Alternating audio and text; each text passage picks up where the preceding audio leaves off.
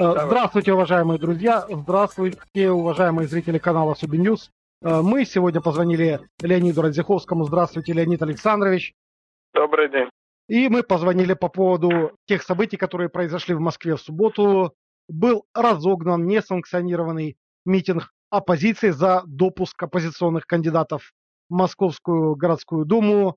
И хотелось бы у Леонида Александровича спросить, как вы думаете, изменилось ли со вчерашнего дня, с субботы отношение, отношение людей к российской власти? Насколько она укрепилась, либо как-то в другую сторону мнения поменялись? И вообще, как вы оцениваете результаты вчерашних мероприятий и как они прошли, на ваш взгляд? Ну, на мой взгляд, как раз правильная формулировка, потому что это именно взгляд. Я вчера там был, вот, ходил. Я не был а, активным участником митинга.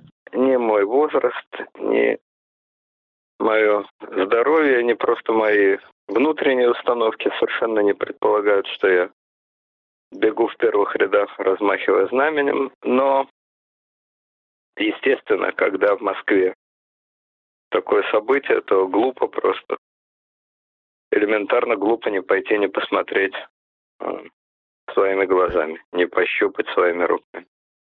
Тем более я, можно сказать, ветеран таких дел, мне есть с чем сравнивать. Я был, наверное, на 20 или 30 митингах и в 89-м, 91 году, и в 93-м году, и вот когда была это, э, значит, декабристы 2012 года, так что есть чем сравнить.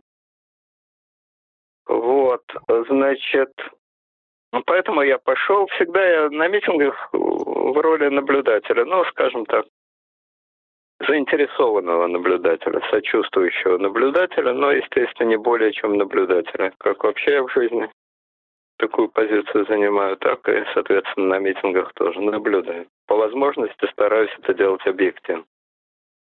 Значит, здесь есть только в рассказе некоторая трудность, потому что многие ваши э, зрители москвичи, а многие не москвичи, а это все, в общем, как-то связано э, с топографией Москвы.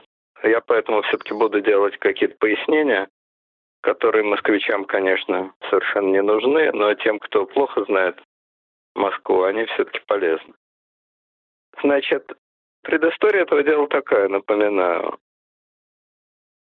Значит, в России э, в э, сентябре, по-моему, 9 что ли, сентября, если я не ошибаюсь, вполне могу ошибаться. Ну, короче говоря, вот довольно скоро будет так называемый всеобщий день выборов. Это э, выборы мэров, а, значит, законодательных собраний, где-то губернаторов. Вот в Петербурге губернатора будут выбирать. А в Москве будут выбирать городскую думу будут выбирать городскую думу, и в нее баллотировалось довольно много людей, которые занимают жесткую оппозиционную э, позицию по отношению э, к власти, к Путину и к Собянину, мэру Москвы.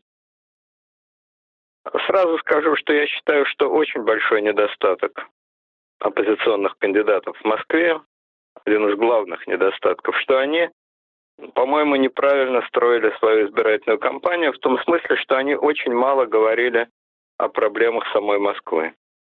Хотя эти проблемы кричащие. Собянин мэр, если я не ошибаюсь, с 2010 года, то есть уже скоро 10 лет. Вначале он, с моей точки зрения, очень правильную и разумную вел политику. И Москва, конечно, стала гораздо удобнее. Самое главное, чего он добился, он добился того, что стало гораздо меньше пробок в Москве. Вот это очень важно, потому что при Лужкове э, город практически стоял. А Собянин использовал современные, отнюдь не им придуманные, но тем не менее очень правильные технологии. Тут и платные парковки, и многое другое, и, значит, э, навигаторы. В общем, короче говоря, так или иначе, э, пробки в Москве пришли в гораздо более человеческий вид. Ездить по городу на машине стало можно. При Лужкове было просто невозможно. Это его очень большое достижение. А другое его большое достижение, что действительно парки многие привели в порядок, э, тротуары расширили на улицах, ходить стало гораздо удобнее. Это все несомненные, очевидные достижения Собянина. Э, давалось это москвичам непросто, потому что все время шла какая-то бесконечная стройка, ходить было трудно, но это тот случай, когда вы терпите неудобства, но вы знаете, ради чего вы их терпите. В этих неудобствах есть очевидный, нужный вам смысл. Кто переживет, тот заживет. Будет жить при коммунизме. Но в последние годы э, Собянин, мэрия творят совершенно невозможные вещи, особенно вот в этом году, как с цепи сорвались. Они по-прежнему причиняют массу неудобств москвичам, но разница в том, что теперь это очевидное безумие. Очевидное бессмысленное безумие. Например, э, ломают бордюры на тротуарах и кладут точно такие же. Ломают асфальт и кладут точно такой же. То есть это такие заведомо бессмысленные с точки зрения э, москвичей работы. Такой очевидный сизифов труд. Но, конечно, эта работа совсем не бессмысленная, поскольку на них осваиваются, отмываются, воруются совершенно фантастические деньги. Ну, речь идет про десятки миллиардов рублей, про миллиарды долларов. Это фантастические деньги для любого города и для Москвы тоже.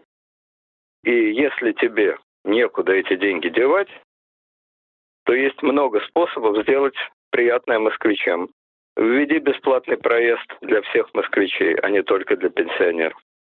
Раздавай деньги тем же пенсионерам. Строй, в конце концов, больницы, еще какие-то места, которые людям действительно необходимы. Но не занимайся очевидным безумием. Очевидным, наглым, вызывающим безумием. Когда одна машина едет впереди и ломает асфальт, другая машина едет сзади и кладет асфальт, а за ней едет третья машина, которая опять его ломает. Ну, я, естественно, немножко утрирую, но по сути это абсолютно так. Это очевидное переливание из пустого в порожнее, при том, что в карманы переливальщиков льются деньги. Вот на голову москвичам льется из пустого в порожнее, а в карманы переливальщиков льются деньги при этом. Людей это страшно раздражает. И вот, э, к сожалению, оппозиционные кандидаты об этом очень мало говорили. Они вообще мало о чем говорят. Они говорят о свободных выборах, о всяких таких прекрасных вещах, но о том, что непосредственно касается людей, говорят очень мало или не говорят вообще. Это один их недостаток, ну и можно еще долго перечислять другие их недостатки.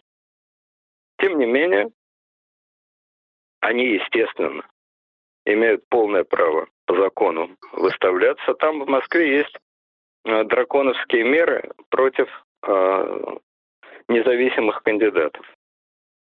Надо собрать огромное количество подписей, по-моему, чуть ли не 5 тысяч подписей людей, которые вас выдвигают. Причем, опять-таки, сообщаю тем, кто в Москве не живет, допустим, украинским э, слушателям, что собрать подписи – это не просто кто-то на каком-то листочке расписался.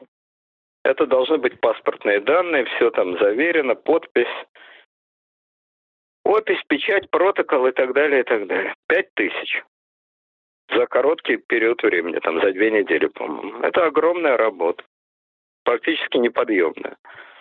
Опять-таки, с одной стороны, в этом есть какой-то смысл, потому что если нет никаких фильтров, а партии в России, как известно, кот наплакал, то просто набежит толпа бомжей городских сумасшедших, которые выставят себя в кандидаты.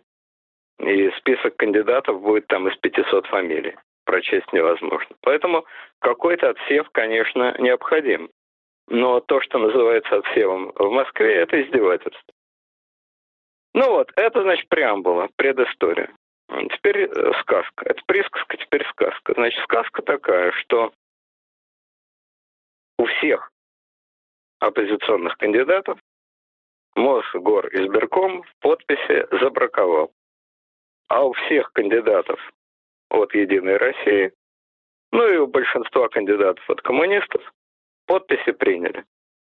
Причем самое смешное заключается в том, что многие кандидаты от «Единой России» подписи вообще не собирали. Нафига им собирать, когда их и так ну, пропустят? А уж эти несчастные оппозиционные кандидаты, я просто это знаю из первоисточника. Вот я проходил мимо метро каждый день, и ко мне подходили, подпишите за нашего кандидата. Я говорю, ладно, давайте. А вы прописаны в этом районе? Да, прописан. А паспорт у вас с собой? Нет, извините, паспорта у меня с собой нет. А вы далеко живете? Нет, я живу через два дома. Ну давайте мы с вами пройдем, вы вынесете ваш паспорт, я проверю ваш паспорт. Э, вот Леонид Александрович, извините, а э, действительно паспорт сейчас не обязательно носить в Москве гражданам России? Нет, носить, конечно, не обязательно. Я никогда в жизни не ношу паспорт. Ты его потеряешь или у тебя его украдут. И что потом делать? Восстанавливать паспорт, это полжизни положить. Никакой паспорт я с собой, естественно, не ношу. Я с собой ношу только пенсионное удостоверение, которое мне нужно, чтобы бесплатно э, в метро ездить. А паспорт я не ношу. Ну, кто-то носит, кто-то не носит. Но я это к тому говорю, насколько тщательно они подходят. Э, пожалуйста, вынесите паспорт, мы проверим номер. То есть это работа. Эти значит, ребята получают ну, довольно неплохие деньги. Один мне сказал, что он за день зарабатывает что-то 5 или 6 тысяч. Вот, деньги эти официально выделяются, тут никакого шахер-махера нет. Но работали они очень добросовестно.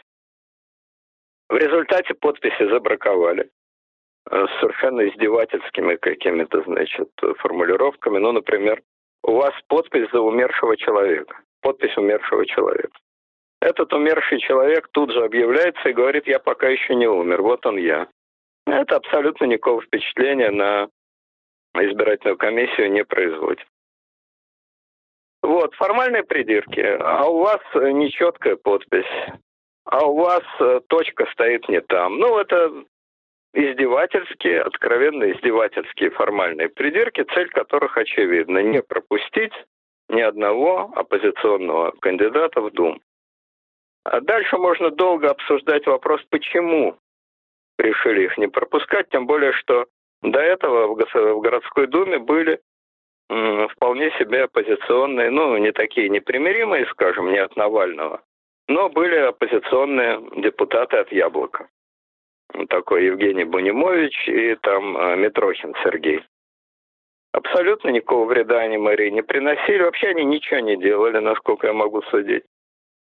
Ну, по крайней мере, такого, о чем можно вспомнить. Ничего они не делали, как и все депутаты Московской городской думы, ни черта не делают вообще. Получают большие деньги, большие привилегии, сидят в Думе и механически визируют все, что им из мэрии приносят. Ну, Э, городская дума – это как аналог Государственной думы.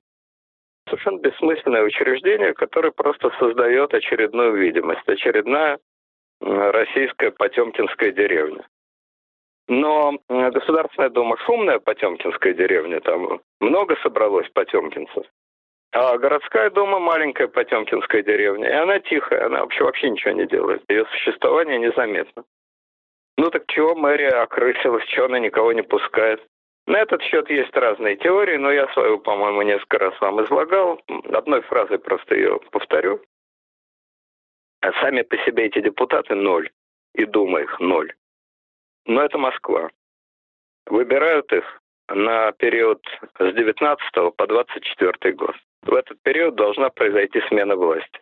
Поскольку в 24 году Путин должен уходить, если он не захочет уходить, ему надо ломать всю систему Конституции. Ну, короче говоря, это будет очень бурный период в истории России. И история России делается по-прежнему в столице. И если в этот момент в городской думе сидят оппозиционные депутаты, то они, опираясь на свой депутатский мандат, могут давать легитимную крышу демонстрациям, Э, шествиям, манифестациям, то есть всему тому, что было вчера, без всякой легитимной крыши.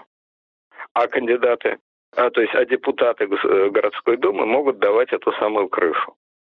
И вообще, вот в спокойное время депутат Московской городской думы это тот песок, по которому ходит мэрия э, другие органы власти.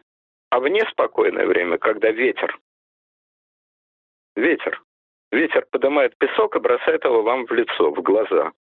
Есть разница, у вас песок под ногами или вам песок в глаза летит? По-моему, разница есть. И вот предвидя это, решено оппозиционеров в Московскую городскую думу не пропускать. Э, решение это, я думаю, вовсе не Собянинское, это не Собянинская вообще компетенция, это решение Кириенко, администрации президента, управления внутренней политики. Ну, это так, домысл. В общем, расклад понятен. Люди все сделали по всем правилам. Им с издевательской ухмылкой, наглой издевательской ухмылкой говорят «пшел вон». «Пшел вон, ты никто». Решаю я. Ты мне не нужен. Ну и катись отсюда, чтобы духа твоего не было. Естественно, это вызывает у определенного количества людей удивление, у определенного количества людей раздражение, а у определенного количества людей негодование. Ну, понятно, что каждый следующий круг более яркий и имеет намного меньше радиус. Удивляются в Москве сотни тысяч, поскольку большинство вообще обо всей этой истории мало знает. Телевизор, как вы понимаете, об этом не рассказывает.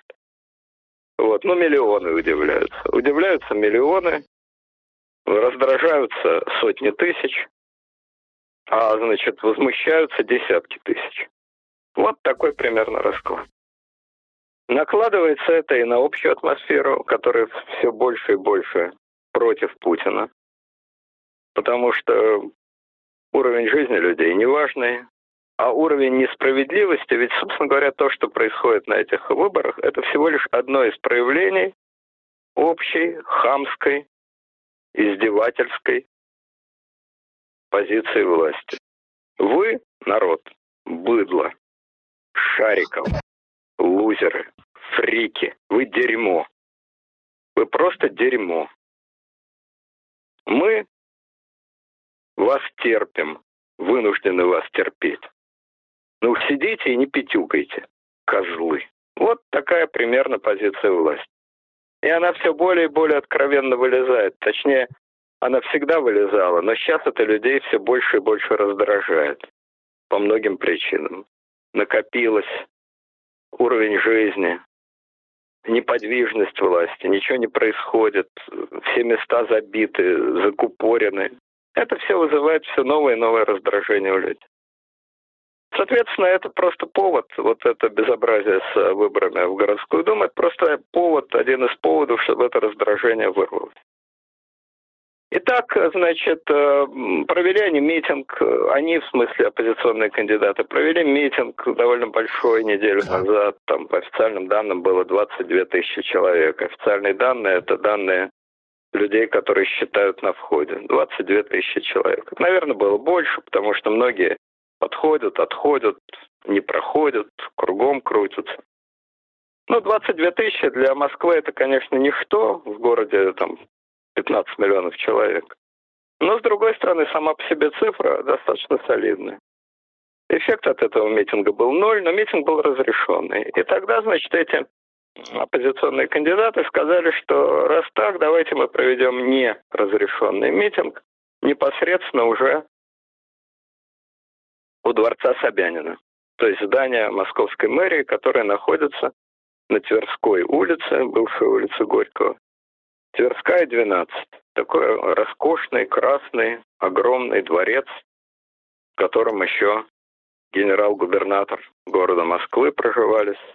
А теперь вот это официальная резиденция мэра Москвы. Начальство, значит, стало объявлять, что митинг запрещенный, что не приходите, что будут э, применяться меры по закону и так далее, и так далее. Главный аргумент начальства – вы идете против закона. Деточкин нарушил закон, а закон, как известно, шутить не любит. Берегись автомобиля. Берегитесь, ребята, вы нарушили закон. Это чистейшее, опять же, стопроцентное издевательство. Потому что закон нарушает полностью? Разумеется, стража закона, разумеется, мэрия. Вот они закон нарушают. Сколько в законе вообще написано, что никаких разрешений на митинг не требуется, а в нем надо уведомлять. Все. Ну, вообще вся эта ситуация, это вот как если вы идете по зебре, переходите, по зебре на зеленый свет, все как надо. А на перерез вам, соответственно, на красный свет, летит черная правительственная машина, и она вас облила грязью с ног до головы. И вы начинаете возмущаться. И тут подходит мент и говорит, так, гражданин, вы по зебре шли? Нет, дорогой товарищ. Вы отклонились на целый метр от зебры. А вы знаете, что переходить надо по зебре? Вы совершили административное правонарушение. Паспорт, пожалуйста. Ах, у вас и паспорта нет? Очень интересно. Ну, тогда в отделение, дорогой товарищ. В отделение, там разберемся, кто вы такой. Позвольте, но меня облила эта машина. Давайте не будем заниматься демагогией. Давайте без демагогии, пожалуйста. Машина его облила. По зебре ходить надо, понял? Козел. Скажи спасибо, что я добрый, катись отсюда. Другой раз в ментовке переночуешь. Облили его. В отделении тебя обольют. Вали отсюда, козлина. Вот такое понимание закона, значит, э, правоохранителями. Коротко и ясно. И вот, значит, прекрасный субботний день. Погода в Москве вообще ужасная была. Льет, холод, черти что. А тут великолепный вообще субботний день, впервые после долгого, так сказать, перерыва. А, как написал Михалков, не Никита Михалков, а Сергей Михалков, в воскресный день с сестрой моей мы вышли со двора. «Я поведу тебя в музей», — сказала мне сестра. Вот через площадь мы идем и входим, наконец, в большой красивый красный дом, похожий на дворец. Все так и есть. Именно прекрасный день, правда, не воскресный, а субботний, мы вышли со двора и двинулись мы в направлении большого красивого красного дома, который не похож на дворец, а просто является дворцом. Еще раз повторяю, дворцом московского генерал-губернатора, а ныне, значит, дворцом Э, князя Собянина. Вот, э, я, значит, демонстрирую это самый митинг был намечен на 2 часа дня. А чтобы вы знали, как работает э, ФСБ и администрация президента, накануне этого митинга несколько очень-очень-очень информированных людей очень-очень-очень серьезным видом отводили меня в сторону и говорили, ты знаешь, я говорил, нет, не знаю. Так вот мы тебе говорим, завтра будут чудовищные провокации. Ты можешь себе представить, толпа, 20 тысяч человек. И вдруг кто-то зажигает фаер в середине. А в переулках уже менты, конная милиция с дубинками, с водометами, с гранатометами, с саблями, с пулеметами. Провокации готовятся. Это будут страшные провокации. Из Петербурга приехало 400 пригожинцев. Пригожин – это, вы знаете, человек, который организует все, значит, провокации в Москве. И вообще. Вот, приехали пригожинцы, готовятся провокации. Имей в виду. Я, значит, этим, этим информированным людям говорю, откуда такие точные сведения, что 400? А может их 412? Или 450? Или вообще 300? Мне на это отвечают, шутишь? Ну, хорошо, да шутишься. Мы тебя предупредили. Э, я не хочу сказать, что эти информированные люди выполняли какое-то, значит, эм, поручение. Вовсе нет. Просто им сообщили под великим секретом. А всем же очень нравится, что ты информированный, что ты приобщен к большим государственным тайнам. И люди дальше, значит, распространяют. Это один из старых, проверенных, э, довольно глупых ГБшных методов, чтобы, значит, напугать, сбить волну и так далее. Ну вот, значит, э, как вы понимаете, ни одному мне это говорили. Слухи, слухи. Вот. Ну и официально, без всяких слухов, мэрия предупреждает, что за нарушение закона вы ответите по всей строгости, по всей бла-бла-бла, бла-бла-бла. Ладно. Митинг этот самый намечен на два часа дня. Я, не торопясь, вышел, поехал. Ну, я так понимаю, что, значит, опять сообщаю не москвичам, что ближайших метро к э, зданию мэрии два. Одно называется метро Тверская, Пушкинская, а это на Пушкинской площади. А другое это метро Театральная площадь революции. Давно пора поменять это название и назвать это площадь державы, площадь империи. А вот осталась по-прежнему площадь революции. Вот, я так понимаю, что оба эти метро, конечно, будут закрыты, поэтому я выхожу на предыдущий по отношению к Пушкинской станции. Станция Маяковская. Три часа дня выхожу. Абсолютно свободно, никто слова не говорит. Э, в метро, кстати, обратил внимание. Народ расслабленный, все сидят со своими этими айфонами, айпадами. Заглянул, что люди смотрят. Ну, то и смотрят, кто сериал, кто с кем-то, значит, переписывается, кто-то еще что-то. Никто политическую информацию в метро не отслеживает. Это очень важный признак. Я прекрасно помню митинги 90-х годов, когда уже в метро все было заряжено. Уже в метро все были напряжены, уже видно было по лицам, куда они едут, куда и зачем они едут. Сейчас ничего подобного.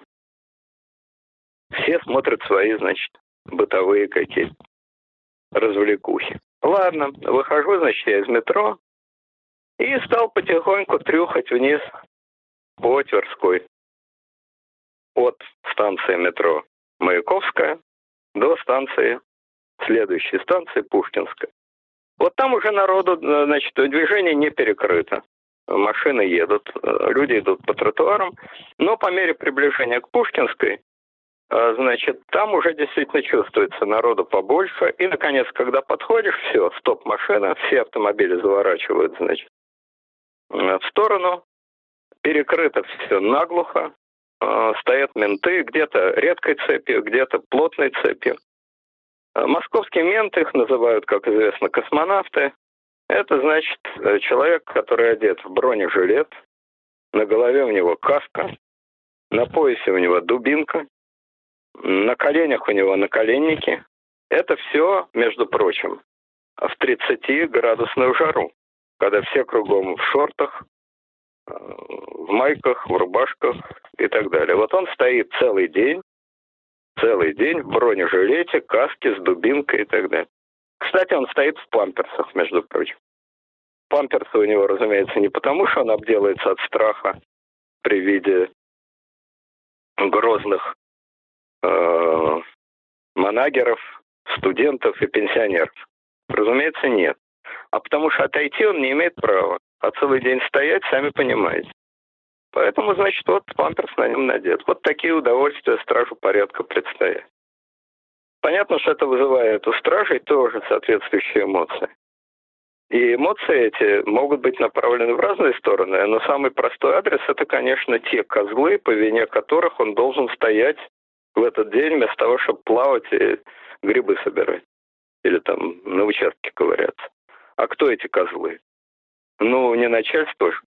Козлы – это вот эти уроды, которые вместо того, чтобы спокойно жить, сами не живут и другим не дают. Собираются, бузят там, с ума сходят.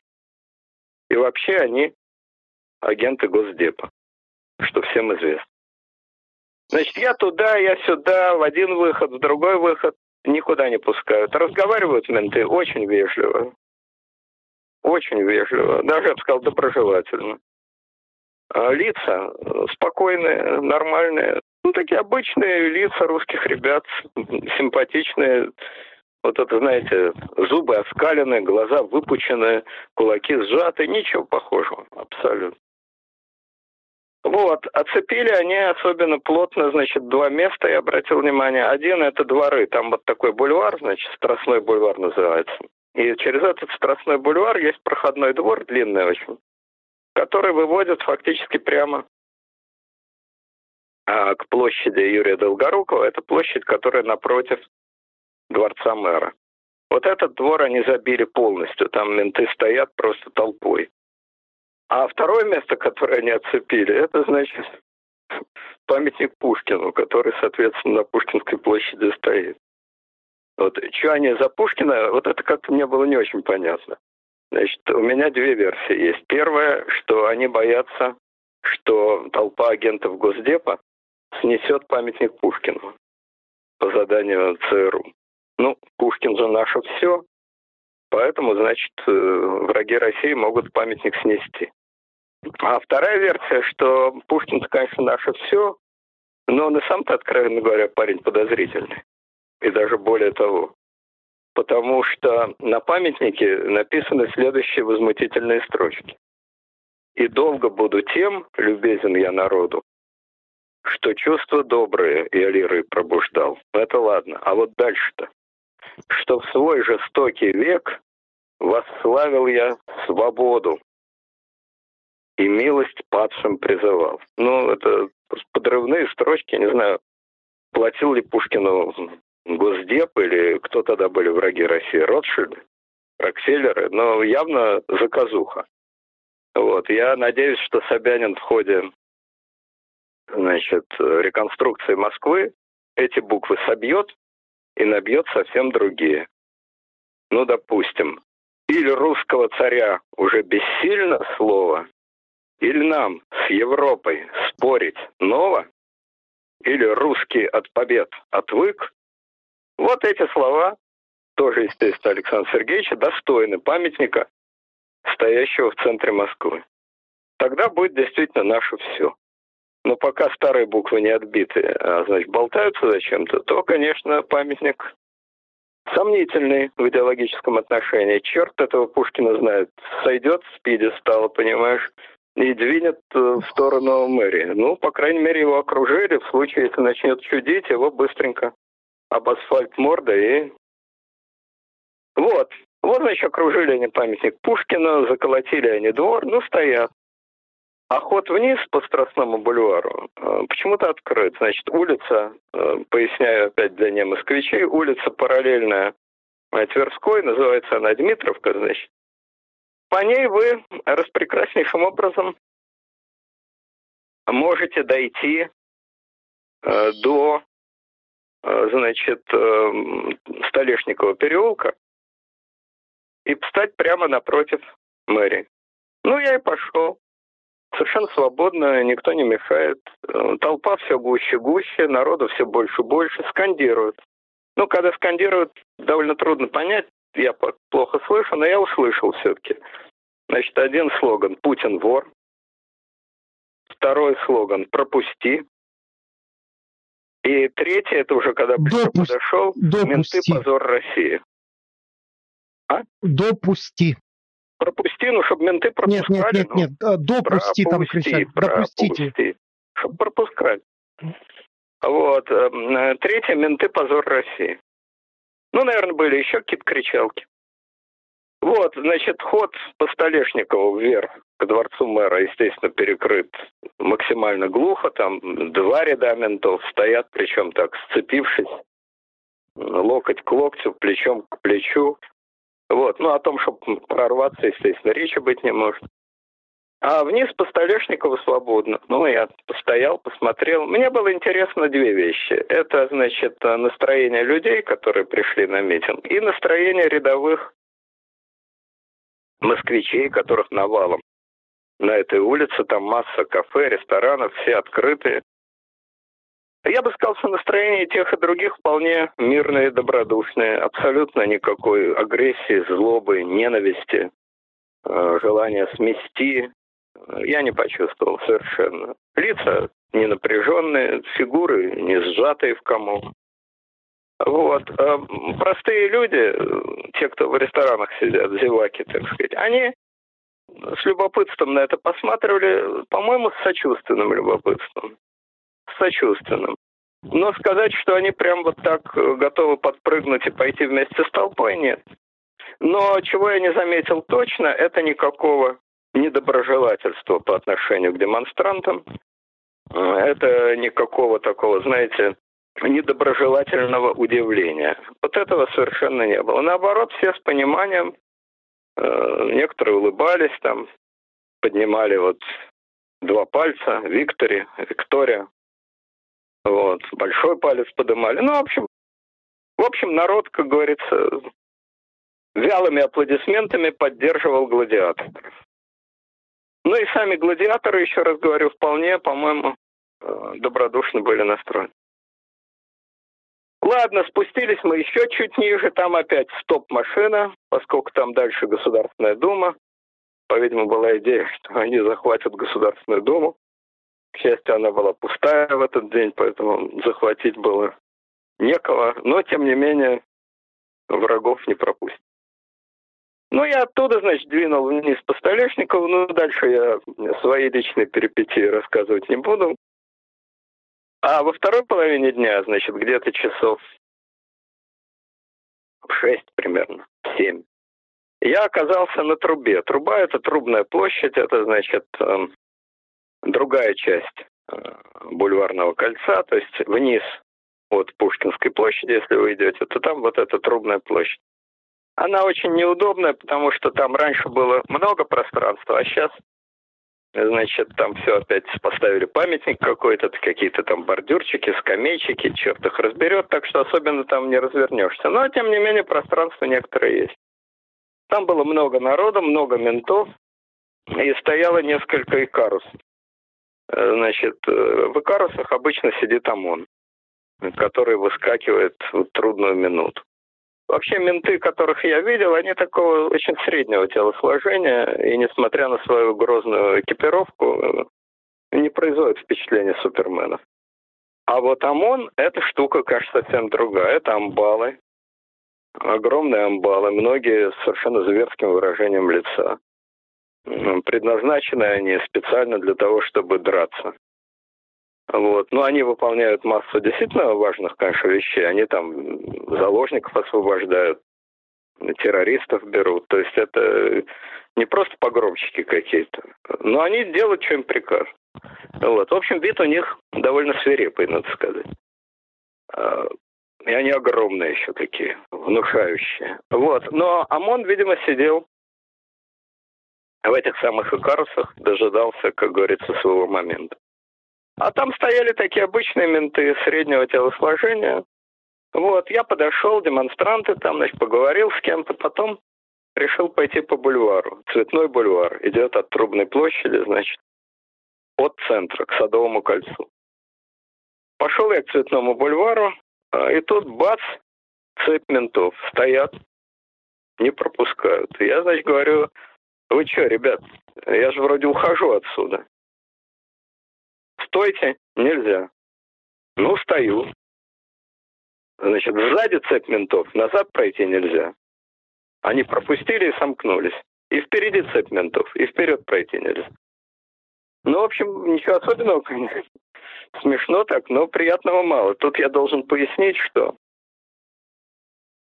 у меня есть некие семейные обстоятельства и семейные обязательства. И вот если бы меня, например, свинтили, что вполне возможно. Ну, толпа и толпа. Случайно схватили, засунули в автозак, отвезли, потом отпустили. Ну, во-первых, документов при мне нет. Ну ладно, черт с ними документами, отпустят и без документов. Но если бы я пришел домой там в 12 часов ночи, в час ночи, то это для меня лично имело бы совершенно катастрофические последствия, потому что я живу с очень старым и очень больным человеком, и этот человек нуждается в том, чтобы я находился дома, а объяснить ничего невозможно. Кстати, в этих местах отключена сеть. Позвонить по телефону невозможно. Как уж они это делают, я не знаю, но факт тот, что делают. Поэтому шутки шутками, но для меня вот это имело такое совершенно реальное значение. Но я не думал, что меня свинтят. Не похоже было. Атмосфера спокойная, менты спокойные. И действительно, никто меня винтить не стал, а раздвинулись они и сказали проходить. Ну, сказали, я и прошел. Потом выяснилось, что где-то через час после этого там начались массовые задержания, действительно. Причем все время матюгальник, значит, повторял одно и то же. Граждане, мэрия Москвы предупреждает, что вы собрались на несанкционированный митинг. вы понесете ответственность по всей строгости, ну и так далее, и так далее. Включена эта запись, и она повторяется каждый там, каждую минуту. Вот. При этом, поскольку они сами перекрыли двумя рядами, то, в общем, не так-то просто оттуда и выбраться. Но, повторяю, вот я выбрался и полагаю, что все, кто хотел выбраться, те и выбрались. Вот такие личные, значит, наблюдения с натуры. А теперь общее впечатление. Какое? Общее впечатление следующее. Это классические кошки-мышки. Это та игра, которую власть в России всегда играет с народом. И это та игра, в которую Путин играет и международной арене. Он в такую игру играет с Украиной, в такую игру играет с Грузией, в такую игру играет э, со многими странами, с теми же западными лидерами. Потому что западные лидеры это мышки. А почему они мышки? А потому они мышки, что они меняются часто, а Путин не меняется. Их власть ограничена, его власть не ограничена. Они несут какую-то ответственность перед парламентом, он ни перед кем ответственности не несет. То есть по всем позициям он кошка, а они мышки. Но уж внутри страны тем более понятно, кто кошка, кто мышка. Тут и говорить не о чем. В игре в кошки-мышки, как ни странно, кошка побеждает мышку. Кто бы мог подумать, но это именно так. А, причем, а, значит, эти кошки-мышки по вполне определенным правилам. Да, если кто-то нарушал закон, а его, несомненно, нарушали, то нарушали его только менты. Ну, точнее, не менты, а э, ГУВД Москвы, администрация президента, мэрия Москвы и так далее. В общем, все начальники дружно нарушали закон. А протестующие как раз протестовали против этого и требовали соблюдения закона. Таким образом, закон был нарушен. Но при этом правила, хоть и не писанные, обе стороны прекрасно знают и прекрасно соблюдают. Какие неписанные правила соблюдают демонстранты? А вот такие неписанные правила они соблюдают, что они демонстранты мирные, совершенно не провокаторы, что они не зажигают фаеры, они не приходят туда с ножами и кастетами, они не бросаются на ментов, они не разбирают мостовую и так далее, и так далее. Ничего этого они абсолютно не делают. Они знают, что они мирная демонстрация, они рискуют, но риск мирной демонстрации относительно невелик. Свинтят, отпустят. Какие правила соблюдают менты? Точно такие же свои правила. Они не пускают собак, которых, между прочим, можно пустить. Собака – друг человека, и собака – друг демонстранта. Там нет конной полиции, там нет водометов. Конечно, в жаркий день водомет вроде приятно, а если тебя бьют струей в лицо с такой силой, то и ослепнуть может. Там нет слезоточивого газа, там нет конной полиции, там нет резиновых пуль. Там ничего этого нет.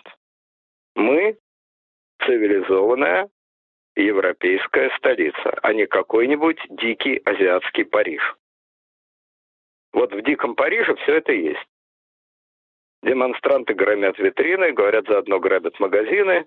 В общем, от, развлекаются по полной, а полиция пускает и слезоточивый газ, и все прочие удовольствия.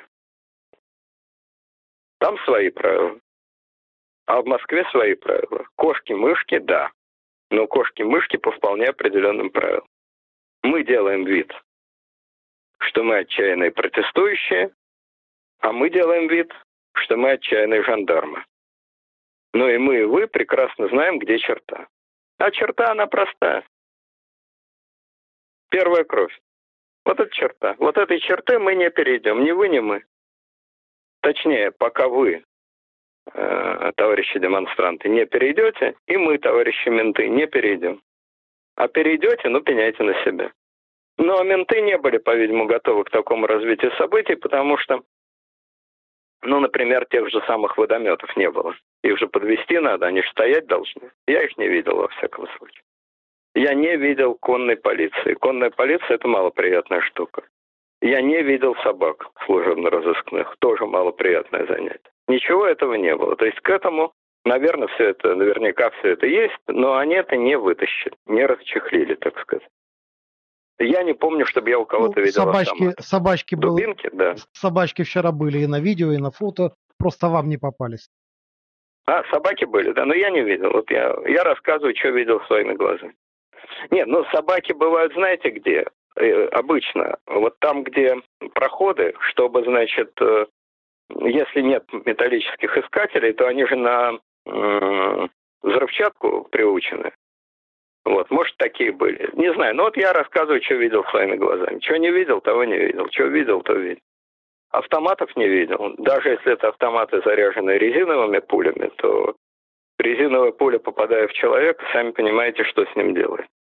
Хоть она и резиновая. Вот, ничего этого не было. То есть все это было в рамках. В рамках металлоискателя. Хотя металлоискателей там не было, поскольку митинг не разрешенный. Соответственно, никто не проверял. А какие будут последствия? Я думаю, никакие. А, народу было, как говорят, ну и впечатление у меня такое было, что тысяч десять было. Это много. Это много, поскольку все, кто могли, людей отговаривали, не ходите там, по эху Москвы совершенно, я уверен, что это делалось искренне, без всякой, так сказать, задней мысли, но тем не менее людей отговаривали, не ходите и так далее. И никто не призывал, в общем, вроде. И организаторы все уже сидели. Навального посадили, значит, Яшина, по-моему, посадили, э, Соболя то посадили. Вроде всех, кого могли, посадили. То есть организаторов-то уже и нет. Вот, стихийно собралось, видимо, тысяч десять, может, поболее. Конечно, для 15-миллионной Москвы это ничто, но, в общем, эта цифра сама по себе неплохая. Вот, я думаю, что власть не дрогнет в бою за отчизну свою, за столицу свою. Нам родная Москва дорога. Нерушимой стеной обороны стальной отразим, уничтожим врага. То есть врага в городскую думу, я думаю, не пропустят. Максимум, что они могут сделать, это менты раздвинутся и пропустят какого-нибудь несчастного Митрохина. Благо, он 20 лет сидел на этом кресле, ничего плохого не сделал. Ну, посидит еще. Ну, может быть, кроме Митрохина еще кого-то пропустят. Но самых символических оппозиционеров, Яшина, Соболь, я думаю, что не пропустят, не уступят. Помимо того, о чем я говорил, тех общих соображений, теперь уже и другое. Уступить никогда. Вот, в этом смысле мало что изменится. С точки зрения настроения людей, ну, это один, это маленький камушек. Маленький камушек в большую стенку. Я думаю, что иллюзий в отношении власти у людей давно нет. Да их особо и не было. Ну, иллюзии, что это законно, что власть защищает закон, что власть, пусть не очень толково, но о нас беспокоится, нету этих иллюзий. Нету этих иллюзий, так же, как ни у кого нету иллюзий, что идиотская смена бордюров имеет хоть какой-то смысл, кроме просто распиливания денег. Но это ничего не значит. Это не повод для ненависти, для взрыва, для, значит, отчаянного сопротивления, для того, что у вас в тринадцатом году был на Майдане. Вот абсолютно не повод. Вот. Но это просто накапливается. Это накапливается не злоба, это накапливается отчуждение. Это накапливается усталость от власти. Не усталость вообще, что ладно, да черт с вами. Нет. Усталость от того, что вы все время сидите на моей шее и трете. Трете эту шею. Вот. Это накапливается раздражение. И все эти чувства, я думаю, сыграют, безусловно, когда дело дойдет до более серьезных событий. А более серьезные события – это какие события? В 2021 году это выборы в Государственную Думу, куда опять не пропустят ни одного оппозиционера, уж туда точно костьми лягут, но не пропустят. И опять все повторится в намного более жестком варианте. И со стороны митингующих, и со стороны власти. И, конечно, это главное событие э, ближайших лет – это Путин. Если Путин уйдет, то гладко не пройдет преемник. Без сучка, без задоринки не пройдет. А как только пройдет, начнется шатание и качание. Система это не устоит. Если же Путин попробует не уходить, то это просто начнется настоящий цирк с конями. Потому что его решение поломать Конституцию, отменить ограничения по срокам и вопреки всему остаться, оно, конечно, взбесит. Вот оно реально взбесит огромное количество людей. Потому что этот бордюр слишком высокий и неудобный. Но я думаю, я об этом много раз говорил, что именно потому, что Путин знает о таких настроениях и еще больше будет знать в 2024 году, он уйдет. И безумного решения, вопреки всему, вопреки желанию народа, вопреки настроениям, вопреки объективной ситуации, экономической, социальной, все равно остаться, чтобы только сидеть, я думаю, такого решения он не примет. Понимаете, кошки-мышки это прекрасная игра. Но есть такая штука, по сравнению с которой любая кошка – это самая ничтожная, самая жалкая, самая никакая мышка. Есть такой противник, против которого любой политик абсолютно бессилен. Этот противник называется время. А время выражается в массовых настроениях людей. Не в действиях, не в восстаниях, не в баррикадах, а просто в настроениях в массовом отчуждении, в массовом отвращении, в массовом неприятии. Это трудно сформулировать четкими словами, но это проникает повсюду, как атмосфера. Атмосферный столб давит. Вчера Путин смылся от этих дел, значит, погрузился на дно океана в батискафе. Но батискаф же ненадолго, надо же вылезать из батискафа. Вот, и в 24 году, я думаю, в батискафе он не спасется. Но это еще история долгая.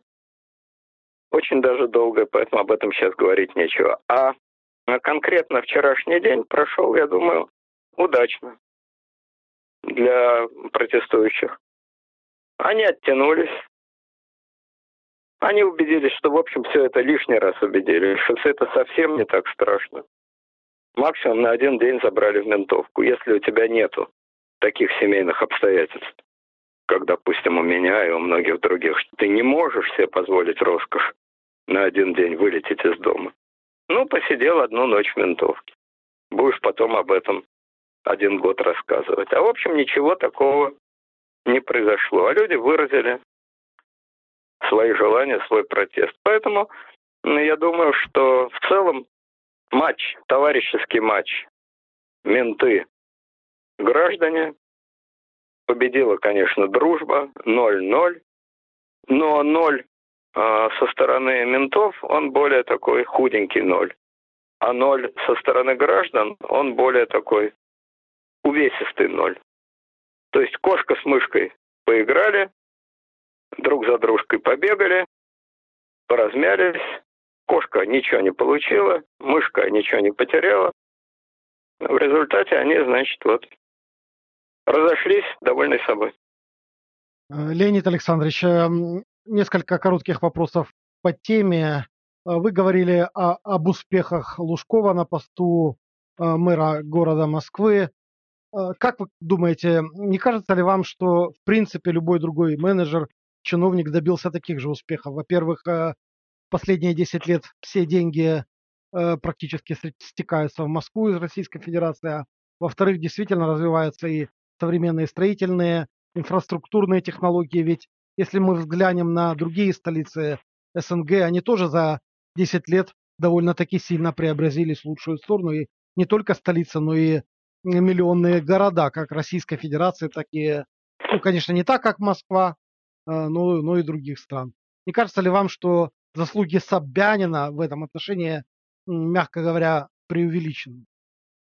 Ну, вы немножко говорили, что сказали об успехах Лужкова. Я как раз говорил, что да, на фоне Собянина, э, того, что творилось при Лужкове, Собянин много изменил. Нет, вы, конечно, правы. Естественно, не Собянин изобрел городостроительные технологии, не Собянин придумал навигатор, не Собянин придумал социальные технологии те же самые платные парковки. Естественно, Собянин к этому имеет такое же отношение, как мы с вами к изобретению интернета.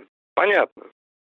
Но э, разница, конечно, но, конечно, роль Собянина тоже была. Ну, просто она элементарна, ведь все эти технологии к 2010 году были.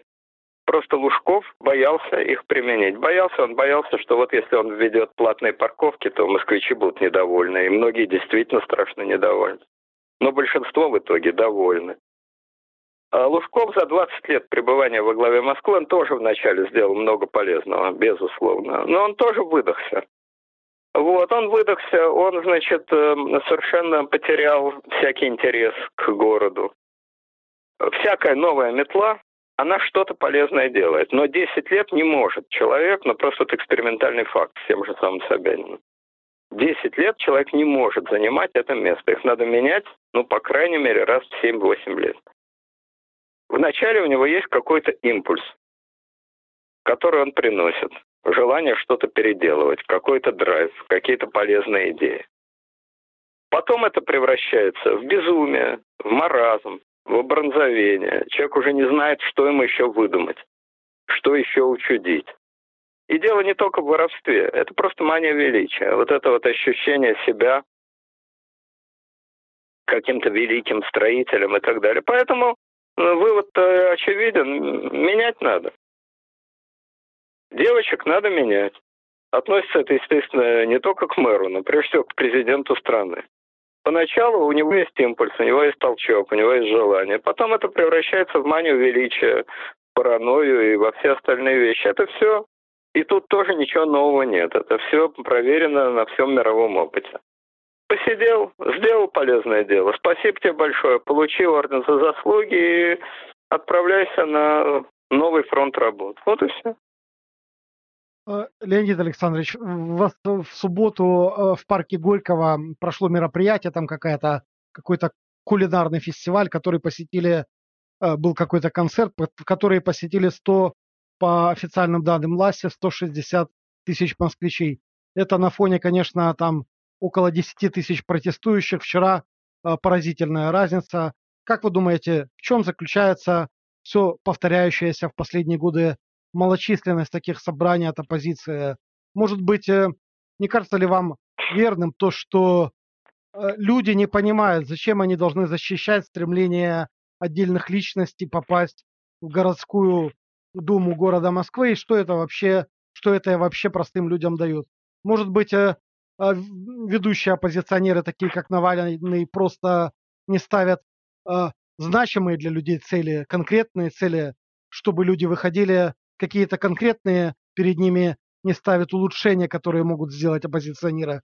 Может быть, э, гражданам не важно, в конце концов, кто в этой думе, которая ничего фактически не решает, будет сидеть. Может быть, не донесен месседж, что нужно сделать и зачем выходить. Как вы думаете? Ну, я вначале об этом сказал, что, конечно, большая ошибка оппозиции, огромная ошибка, что они э, То есть, извините, занимаются ля ни о чем. Что они должны сказать народу, чтобы вышло там 500 тысяч человек? Таких слов не придумали. Э, нет, вернее, такие слова придумали. Декрет о мире и декрет о земле. И выйдет несколько миллионов. Но сейчас таких слов нет. Но дело не в этом. 500 тысяч не выйдет. Но увеличить количество людей можно, если объяснить людям популярно, доступно. И это реально, это не демагогия. Главное, что это не демагогия.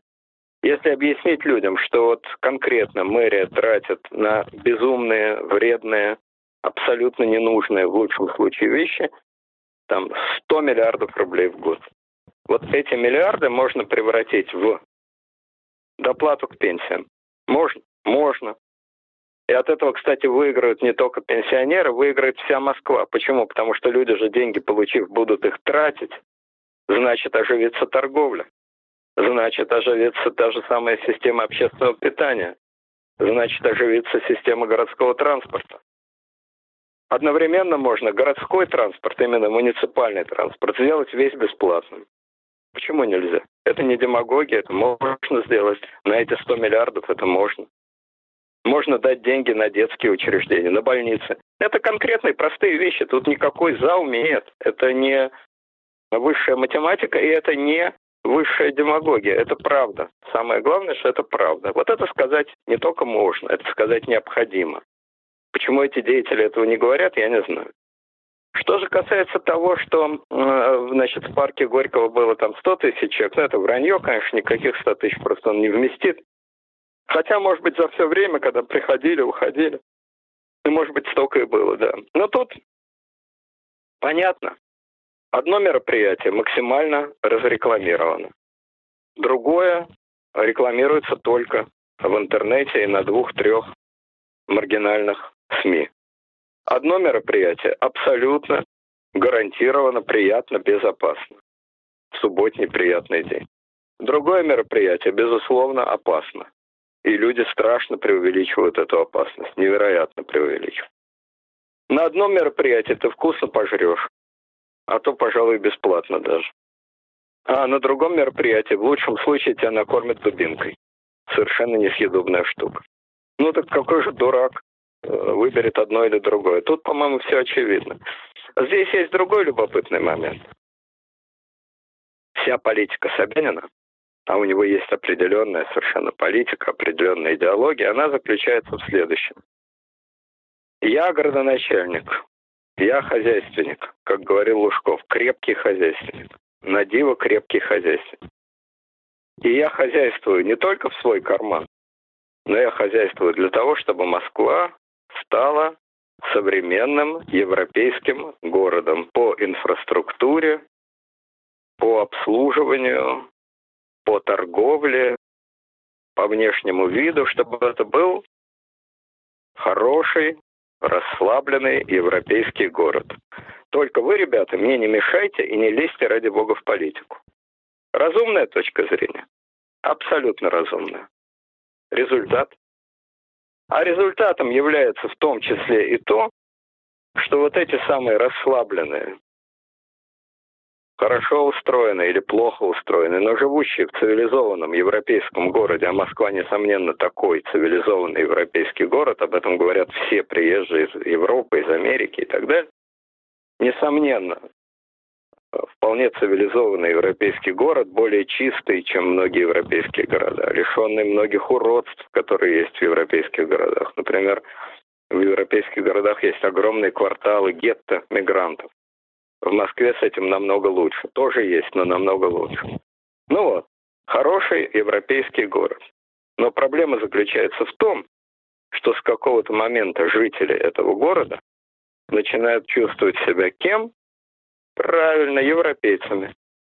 А когда они почувствовали себя европейцами, это проявляется к несчастью не только в том, что они носят европейские костюмы, все с айпадами, переходят улицу только на зеленый свет, не пьют в таких количествах, как раньше, и так далее, и так далее. Но это проявляется еще и в том непредусмотренном сценарии, что они хотят для себя европейских прав не высокополитических, но реальных европейских прав. Чтобы мент на тебя не орал, чтобы он не чувствовал себя начальником над тобой, а ровно наоборот. Он мент, обслуживающий персонал. Да ладно мент-то, черт им с ментом. Чиновник. В том числе, страшно сказать, сам его высокопревосходительство и его сиятельство мэр города Москвы. Вот превосходительством и сиятельством ты был в азиатской столице, где подданные лежат, а ты ходишь над ними. Там ты и превосходительство, и сиятельство, и все в одном пакете. А в Европе ты просто нанятый менеджер, и не более того. А ты хочешь быть одновременно и восточным владыкой, и восточным владыкой в европейской стране, э, в европейском городе. А так не бывает. Тут надо выбирать или европейский город, или восточный владыка, неограниченный бог-царь и воинский начальник. А соединить не получается. Вот в чем проблема. Леонид Александрович, э, я понимаю, что вы не юрист, и все-таки хочу задать вам вопрос, он чисто теоретический. Как вы думаете, насколько статья 31 Конституции Российской Федерации соответствует закону о том, что митинги, их время и место нужно обязательно согласовывать? Иначе разгоняют людей. насколько это соответствует 31 статье Конституции? Ну, я действительно не юрист, но я знаю комментарии всех минимально неангажированных юристов, что никакие разрешения на проведение митингов точно так же не требуются, как разрешение на право ходить по улице. Это просто чепуха. Поскольку это большое скопление людей, то единственное, что требуется, это уведомление. И если это создает реальную угрозу для других людей, ну, допустим, э, в понедельник или во вторник я решил провести митинг посредине Садового кольца. Вот мне такая фантазия в голову пришла. Плевал я на ваше разрешение, разрешение не требуется. Я вас уведомил и перекрыл Садовое кольцо. Митинг в защиту кошек и котов, которых в Москве страшно преследуют. Я думаю, что на такие случаи есть какие-то разумные юридические процедуры. Но если митинг заведомо никаких проблем для транспорта не создает и никаких угроз для других каких-то аспектов жизни города не создает, то, конечно, должен быть просто элементарно уведомительный порядок. Вот и все, не более того. Это и по здравому смыслу, это и по Конституции, да это и по закону, по-моему. Не, ну то, что законы они нарушают грубейшим образом, это очевидно, ну а кто тут, так сказать, кто в этом сомневается? А что, есть законы, которые они не нарушают? Какие хотят, такие нарушают. Наши законы, что хотим, то и нарушают. Ну, мне в заключение нашей передачи хочется пожелать э, все-таки вам и нашим зрителям, чтобы Россия и Москва действительно стали европейской страной, европейским городом. Будем на это все надеяться. Э, всего вам доброго, большого вам крепкого здоровья, уважаемые друзья, и Леонид Александрович вам персонально. До свидания, всего доброго. Спасибо, до свидания, спасибо.